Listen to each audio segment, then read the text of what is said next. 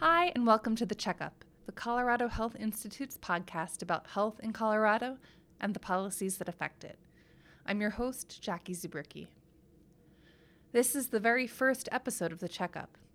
We're planning to explore a range of topics in this podcast, including what health issues come up in the legislature and what health looks like in different Colorado communities. But we're starting with something a little different. Our first few episodes are going to take a deep dive into Colorado's Medicaid program and into one new development in particular. Colorado is trying to help residents on Medicaid get access to more efficient and effective health care. One way it's doing that is by introducing regional accountable entities, or RAEs, that will manage physical and behavioral health services and help patients with their long term needs. The RAEs launched in July of 2018. There are seven RAE regions, each in a specific part of Colorado.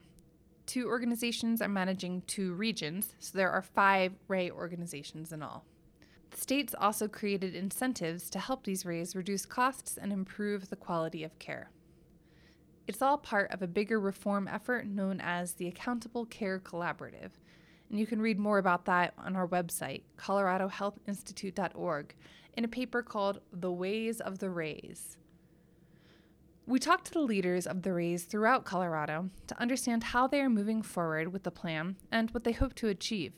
Those interviews make up the first six episodes of our podcast.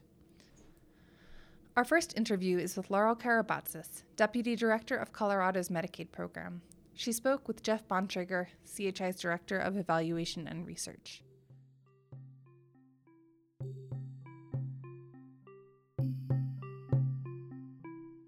Laurel Karabatsos, welcome.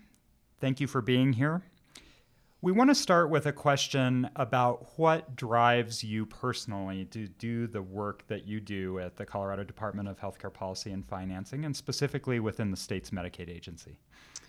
You know, for me, what really drives my work um, is just working hard, doing a good job, and seeing the results of what we're able to do.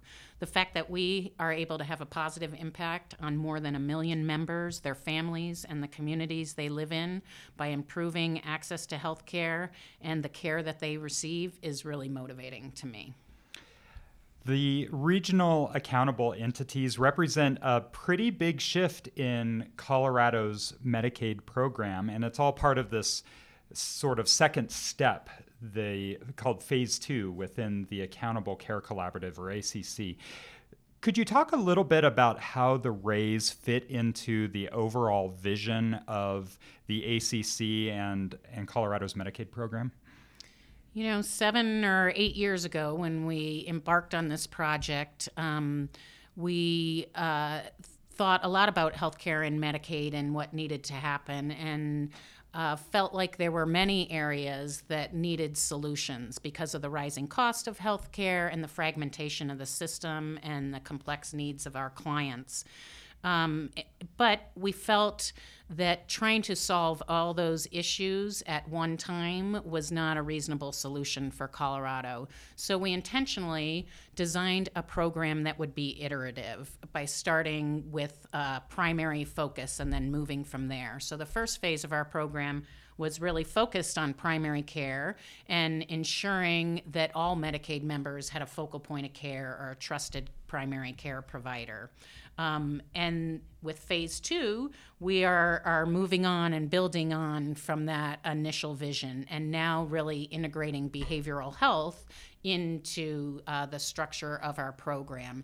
And that is the key role that the RAEs will have, in that they will be one uh, accountable entity responsible for both physical and behavioral health in the Medicaid program. So you mentioned reducing costs. Uh, I know one of the other aims of the RAEs is to improve the health of Coloradans that are enrolled in, in the Medicaid program. Um, what are some of the ways that you think the ACC will be able to accomplish those goals of reducing costs and also improving health? Well, from the beginning of our program, our goals were just that to try to improve health and reduce costs. And under the first seven years of the program, we've been successful in making progress toward these goals. Um, but we really believe that having one accountable entity for both physical and behavioral health will increase the ability of our re- regional organizations to achieve those goals. Um, combining the administration of physical and behavioral health allows the RAEs to treat the whole person in a more effective and efficient manner. It removes some of the fragmentation and silos between systems and will hopefully improve communication and the exchange of information that's needed to reach out to and treat our members. Um, more specifically, we've also changed a number of our policies in areas that we think will help reduce costs and improve health. For example, we're now allowing short term behavioral health services in the primary care setting. Um, we believe this improves a- access to services where the individuals seek their care and will prevent more costly services down the road um, and improve uh, both physical health and behavioral health outcomes by getting individuals the behavioral health support they need. We've also added requirements that Array broaden their reach to include other providers in their health neighborhood and overall community. So the focus isn't just on primary care and behavioral health, but will include uh, specialty care, long term services and supports, um, social, uh, social service providers, um, and, and other type ancillary providers and supports. Uh, it's our belief that sometimes getting our members the social services and supports they need can be the most cost effective way addressing healthcare needs. So, you talked a little bit about individual members, and I, I want to dig a little bit deeper into what will it mean uh, for individual members, say in Aurora or in the San Luis Valley, what will be different about their interaction with Health First Colorado, which of course is the, the name for Colorado's Medicaid program? Uh, what will be different about their interaction with that program or with their doctor as we move into phase two? That's a very good question. For the most part, there may not be a lot of changes for our members. Um, those who already have a primary care provider or a behavioral health provider will continue to receive care from those providers, um, and it will be business as usual for the most part. Um, they'll have access to the same covered benefits um, and choice of providers. For those members who are new to Medicaid um, or have not been connected to primary care, the process will be different in that they will be automatically enrolled in the program and assigned to a primary care provider, even if they don't have a history with a primary care provider yet. This will facilitate them getting connected to the program more quickly. Um, we also have new uh, processes and requirements in place that will help the RAE identify clients uh, that may have unmet needs, um, such as our health needs survey and some population health management requirements that we've added. These policies are intended to uh, facilitate increased outreach to members by the RAEs. So I imagine that we may have some providers that are listening to this podcast, doctors, hospitals, primary care practices, behavioral health professionals. What will be different for providers in phase two of the ACC? Um, again, somewhat like clients, um, there are a lot of things for our providers that, that won't change. Medicaid will still cover the same benefits, we'll provide clients a choice of provider, and we'll pay for medical services in much like we pay for them now. One change is that all providers um, in the primary care network and behavioral health network will need to contract with our new regional organizations. Um, so there's a new contract process that they'll need to go through. But we've stream, streamlined the contracting for our primary care providers so that each primary care practice location only has to contract with one regional entity rather than multiple entities across the state. Behavioral health providers, however, will need to continue to contract with multiple RAEs as we require our RAEs or regional organizations to have statewide behavioral health networks. And you mentioned other providers like long term services and supports or um, social services agencies or local public health agencies. What, who will they be contracting with? This is another area where um, providers may not see a lot of changes in that Medicaid pays for its physical health care services on a fee for service basis. So, hospitals, long term service and support providers still need to be Medicaid enrolled providers and will bill the department for the services they provide. We've just added requirements to the RAE where we want them to work with those providers and coordinate care for our clients across those systems. So let's move to talking about particular concepts or initiatives or ideas that are happening as part of phase two that you think the listeners would like to know about. What, what's really innovative, or what do you think of in terms of uh, particular initiatives that, uh, that may be of interest? Um, there are a few key concepts that we've uh, attempted to emphasize more in the second phase of the program. Uh, the first I've already mentioned and is fairly basic, but it's the idea of uh, integrating the administration for both physical and behavioral health under one entity. We've had a very successful behavioral health carve out program for more than 22 years in our state. So, this is a big change for Colorado Medicaid. Um, and we're really excited to see how bringing physical and behavioral health together can improve the outcomes for our members and increase access to behavioral health services for those who haven't accessed them in the past. And a carve out, could you explain a little bit about what that means? Yes. Um, basically, our behavioral health program was a, uh, sort of self contained program where we paid for services on a capitated basis and contracted with managed care organizations. So it was a comprehensive program, but really self contained and not managed by, um, or, and, or managed by entities other than the managed care organizations on the physical health care side. I see. Um, another concept uh, that I believe I also mentioned is that of the health neighborhood and the broader health community. Um, there are two key concepts that will be part of phase two. We our program is built on a medical home foundation, those uh, providers that are the focal point of care for our members. And we're really taking that a step further um, by asking the RAEs to engage a broader health neighborhood. Um, many uh, Medicaid members have complex healthcare needs and uh, complicated. Um, uh, life situations. And so being able to coordinate and, and provide more than just comprehensive primary care is really important to these individuals. And that concept of neighborhood and community helps the RAEs bridge systems in uh, treating individuals. The other concept that I would mention is that of population health management. Uh, we've added requirements for our regional organizations to create population health management strategies, to stratify their population, and to identify specific interventions for their entire population.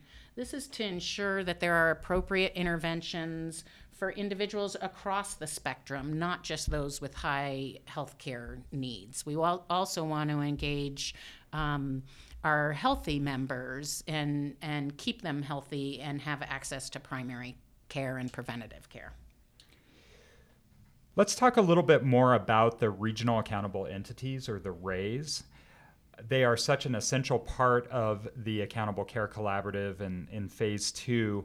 And there's a number of different types of organizations that are operating the RAEs. And I was wondering if you just had any high level observations about the fact that there are such different organizations running the RAEs. You know, when we were first designing the program, we actually thought about this and whether you just have one entity come in and, and manage the state Medicaid program across the whole state or not. Um, and we identified that we had many key partners in the state and that we wanted to create an opportunity um, for as many of those partners that were interested in engaging and contracting with Medicaid to be part of this program. And so we divided the state up into seven regions and we put out a, a procurement to try to contract with uh, seven different organizations, one for each of those regions. And in the first phase as well as the second phase, um, we did award contracts to a variety of organizations. And we feel that that's uh, part of the richness and the value of the program. Um, in Colorado, you know, our geography is very uh, is varied, um, and so having one entity that does care the same way you might do in the metropolitan area versus in the rural areas or the mountains uh, doesn't necessarily make sense. And so this regional approach and having a variety of organizations contracted with the state uh, really does make sense. And then they are able to work with their local communities to figure out what works best in that area. So you mentioned the first phase, ACC phase one, and what were some of the lessons learned from phase one or some of the successes from phase one that you'd point to? Well, I've mentioned that you know we designed the program to be iterative, um, and that the idea was to pick a starting point and then evolve from there. I think um, the lesson we've learned is that this strategy has actually served us well, um, and that there are many areas where we were on point and headed in the right direction. So those items have become our building blocks, and now we're taking a number of those policies and initiatives to the next level. There are several examples. The most basic ex- example is that we started with a focus on primary care, a single area, one component that we were able to focus on and attempt to cause as little disruption as possible while also moving the system forward. Um, that has been a good strategy for us, and now we are expanding to behavioral health and reaching out to the broader community. Another uh, concept that um, has been part of our lessons learned is that concept of uh, medical home as the foundation of our program. We found that by encouraging members to have a focal point of care, um, that that has been successful and they have received more preventative services and we've had indications that outcomes are improving. And so we have expanded that concept to ensure that all our clients have a focal point of care immediately and that provider our providers our medical homes meet enhanced medical home standards. There are many other lessons i think we've learned from that we're building on such as tying payment to value and incentivizing performance, continuing to build on the regional aspect of our program and to try to formalize the lessons that are learned out in the field and local communities. Um, we've learned lessons about the importance of care transitions for our members and tried to build in uh, more requirements into our contract related to that. And we've also learned that in some areas there's a greater need for transparency and accountability in the program. And so we've also um, added in requirements there. You mentioned transparency and accountability. This is the Accountable Care Collaborative is there an example or two uh, of changes that were made around those two areas that you'd point to? Sure. Um, a couple things come to mind. One is um, payment to providers. We've increased our emphasis on value based payment. We've also given more authority and flexibilities to the regional organizations themselves to make those administrative or incentive payments to providers so that they can actually um, incentivize activities uh, that result in improved health outcomes and reduce costs. Um, another area um, that we've um, added more transparency and accountability is in terms of financial reporting. Um, we have increased our requirements where the RAEs, now that they're managing both physical and behavioral health, we really want to understand what they're doing with those funds that the department pays them. And so we have a rigorous process where we work with our financial office and going through all their financials and understanding uh, where their money goes and how they're paying their providers. There's also in the behavioral health program, there had been um, perceived conflicts of interest as providers and managed care organizations work together to deliver care.